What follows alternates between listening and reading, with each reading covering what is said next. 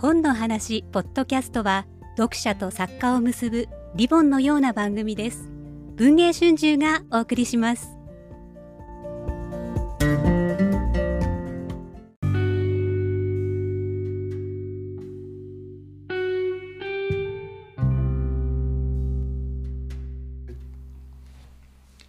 5分で聞く文春新書、えー、こんにちは、えー、文春新書編集部の西本幸常です、えー、今回は7月20日刊行の新作、えー、武藤明昭和陸軍最後の戦略家、えー、川田稔著の読みどころについて、えー、担当の前島敦さんをお迎えして、えー、お送りいたします、えー、前島さんよろしくお願いいたします、はい、よろしくお願いします。えー、さて早速ですがあのまず最初に基本の木からお伺いします。えー、武藤明とは一体どのような人物だったんでしょうか。あの経歴をざっとお聞かせください、はい、えっ、ー、とねちょっと逆算になるんですけれども、はい、お最後彼の最後から言いますと彼東京裁判で永久戦犯として、えー、起訴され、えー、公主刑になります、はい、えー、死刑ですね、はい、えー、この最年少お最も若い、えー、死刑になったあ人がこの武藤明です、はい、ではなぜそこまで彼があ若くして、えー、若くしてといっても50代なのかなあのそういう大きなあ役割を担ったのか。彼は陸軍省の軍務局長という仕事を、はい、えー、開戦時に行っておりました。これは陸軍のあの中枢ですね、はい、えー、まさに政策を決める。まあこれ今の日本の寿司もそうでしょうけど、はい、あの必ずしもその、えー、陸軍大臣であるもう陸軍大臣は東条秀樹なんですけれども、はい、えー、東条秀樹が、まあ、総理になって、えー、るんですけどもあのなんて言いますかそのそそうじゃなくて実際に政策を決めてたのは実は彼がトップだったと、はい、い。うことになります。はい、で、えー、ただその人間その非常に重要な人物なんですけれどもまとまった本格的な評伝っていうのはこれまでほとんどありません。あの沢地さんがあ暗い暦っていうのを書いているんですが、ええ、あのそれくらいだと思います、はい、要するに歴史学者、はい、あ昭和史の研究者が武藤明を書いたという意味ではあこの本は他にあまり類似のない本だと初の本格的な評伝とと言っていいのではないでしょうか、はい、そういう人なんか俺も書いたって人がいるかもしれませんけど、はい。あの戦前の陸軍のあの、まあ、著名な人物といいますと例えば同じ同じく軍務局長を務めたあの永田鉄山、はい、あの最後惨殺されますがあるいはあの満州事変の首謀者と言われるあの石原幹事ですね。こういった人物がまず思い浮かびますが永田鉄山あるいはその石原幹事とはどういった関係だったんでしょうか、はい、武藤は永田のですね、まあえー、側近中の側近といいますか非常に優秀な部下として、はい、えー、当時から知られてました。えー、永田が惨殺されるんですけれども陸軍のまあ内部構想ですね、えー、その時にも彼はその切られた直後の現場に駆けつけて、まあ、武藤永田を抱き起こしたりするのも武藤だった、はい、で、えー、終わった後のその事後処理もですね武藤が、まあ、かなり力を振るった。でもう一つはですね彼その後226事件起きるんですけど、はい、226事件の事後、はい、陸軍をもう一回立て直すっていう時にもえー、中枢中心メンバーとしてがあの活躍すると。でそれを石原幹事は実は非常に評価をして、えー、武藤をこのこいつ優秀だというんで、えー、目をつけるんですね。ところが今度日中戦争を始める段になって、えー、石原幹事はあ反対。で、えー、武藤明は賛成で徹底的に対立します、はい、でなぜ武藤がでもこの日中戦争にこだわったかというと実は永田鉄山の描いた戦略モデルの中ではやはり中国大陸を日本の勢力圏に置くそれによって資源を確保してそうしないと日本は総力戦を戦えないというのが永田のもともとの構想なんですね。はい、で、はい、えー、その意味では武藤はまさに永田の構想を忠実に体現した人間だったと言えると思います。はい、それともう一つはですね、えーと、武藤個人そこからさらに発展するのはえー、第一次世界大戦を経てあの石油であるとかゴムであるとか、はい、要するに新しい資材が必要になってくるんですね、はい、あるいはアルミニウムを作るボーキサイトであるとか、えー、これは中国大陸に出なかった、うん、なので東南アジアに行かなきゃいけない。とい。うところが、さらに永田構想から武闘の戦略に変わっていったところです、はい、ちょっとそんな感じですね。はい、あのではその武藤はですねあの今おっしゃったようなご説明いただいたような日本の戦略についてどういうグランドデザインを描いてでそれがなぜ破綻していったのかという、はい、そのあたりをご説明いただけますか？はい、まあ、そもそも本当言うと陸軍軍人なので、まあ、本当はグランドデザインっていうのはまあ政治家が書くあるいはまあ日本でいうと本当は天皇が描くとかっていうことなんですけれども、はい、えー、この時代が総力戦の時代にそのもう永田鉄山はもうその総力戦の時代に備えて、えー、そうすると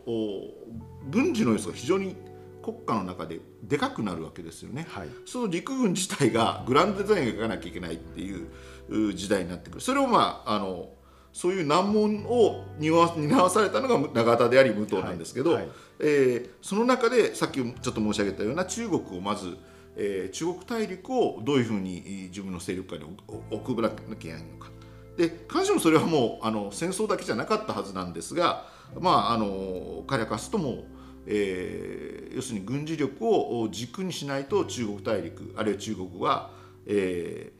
ー、要するに日本の思うような日本にとって都合のいい形にならない。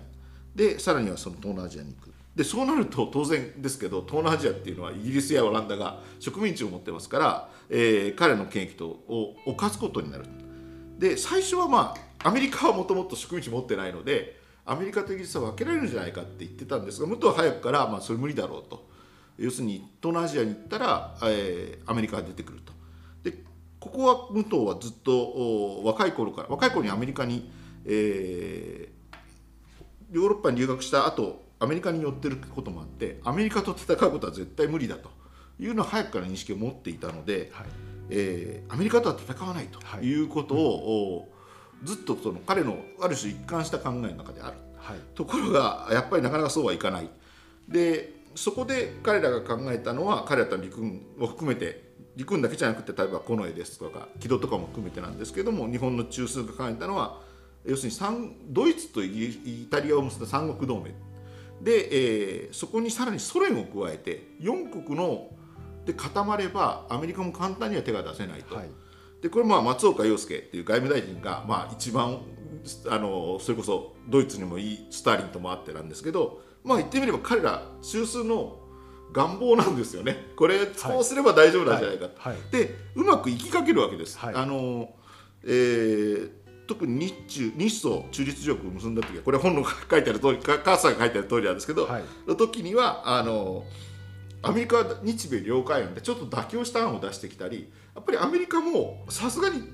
ヨーロッパで戦って太平洋で戦ってはちょっときついよねっていうのはこれはアメリカもずっと持ってるんですね。だから日本と戦争はできれば避けたいよねっていうのを思っている、はい、ところが独ソ戦が始まってしまう、はい、そうするともう武藤たちの構想が壊れてしまうんですよね。はい。はい、これはあくまでもドイツとソ連が一体だからあの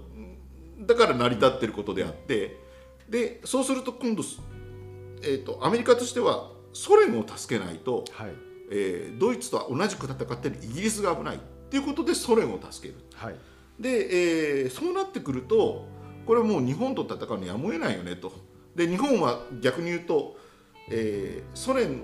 そこで日本側がドイツと結んでソ連を倒そうっていう一派が出てくると、はい、そうなってくるとうとそのソ連がすごい危ないということで、えーはい、彼らをむしろ南に日本を南に持っていこうと。はいいう動きになってそうするとこう東南アジアでをめぐった、えー、英米との確執っていうのを強めていくんですよね。はい、でこれはまあ日本の人たちはあのアメリカの陰謀だとよく言うんですけども、まあ、そうでなくてやっぱりかなりえー、そうでなくてというとあれですけどカーツさんの考えではやっぱりその非常に過酷な国際情勢の中で逆に言うと独ソ戦っていう不測の事態をアメリカは取り入れて新たな戦略を打ち出した、はい、ところが日本にはやっぱり新たな戦略を打ち出す力がなかった、はい、それが武藤の大きな挫折だったということですね。はい、あのそうした武藤の失敗から今私たちはどういう教訓を読み取ればよいんでしょうか？そうですね。だから、はい、これはカーツさんが本当にカーツの陸軍史をずっと長年書かれてきてるんですけども、はい、それを通底するのはあの要するにそのまあ愚かでまあなんて言いますかね戦争をしたがってる軍人がえー日本を間違った方向に持ってったとはい。いうふうにはどうも言えないと、彼らは彼らで一応こうなれば大丈夫だろうっていうギリギリの線を、えー思い描いたんじゃないかと、はい。はい。でもっと言うとそのギリギリの線しかなくなっていくんですよね、はい。選択肢が。はい。えーそうするとですねその例えば今でも、えーそれこそソ連がウクライナで戦争をしている。はい。で中国と、えーも台湾あるいはシナ海東シナ海とかに、えーはい。非常に挑戦的な態度を取ってくるっていう中で、日本がやっぱりその選択肢がなくなってくる可能性もあるんですね。でその時に何を軸として生きていったらいいのかっていう意味ではあのやはり武藤たちが直面した非常に過酷な条件。はい。えーっていうのはこの必ずしもその、えーなんていうんですかね。その愚かな過去の誤った指導者っていう観点だけではないんではないかと、彼らのそういう意味では失敗と彼らが直面した難問っていうのは再びその局面が起こられるかもしれない。そうなってくるとちょっとそのこの本自体もそうなんですけれどもあの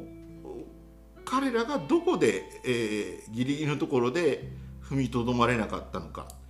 えーこの本だともう一つその田中伸一っていうあの別の参謀も出てるんですけど、はい。彼はまあ日米戦争主戦主戦派なんですね、ですからあの、まあ、武藤と比べると、まあ、戦後になって考えるとまだ武藤の方があのままともだったというふうに思えるんですけど、はい。か田中は田中でやっぱりここでこう何としてでも、えーえーとドイツと一緒にやってそれを倒さないと、えー日本は活路がないっていうぐらい追い込まれていた、えーでそれで日本だけじゃ決められないんですよね。ドイツやソ連あるいはアメリカがどうだということがすごく重要な条件になってきて、はい。これは今の世界情勢もはい。似てると思います、要するにはい。アメリカ日本一国でええ。正しい道が歩歩めない時代っていうのがやってくる可能性がある、はい。そこですね、だからい。日本一国では正しい道がええ。選択できないかもしれない。っはい。ていうことを見据えて、えーこの本を読んでいただくと。はい。わかりました、はい。ありがとうございました、えー今回は7月20日刊行の作品、えー武藤明昭和陸軍最後の戦略家、えー川田実町、えー本体1100円について、えー担当編集者の前島敦さんにお伺いいたしました。前島さんどうも今日はありがとうございました。ありがとうございました。はい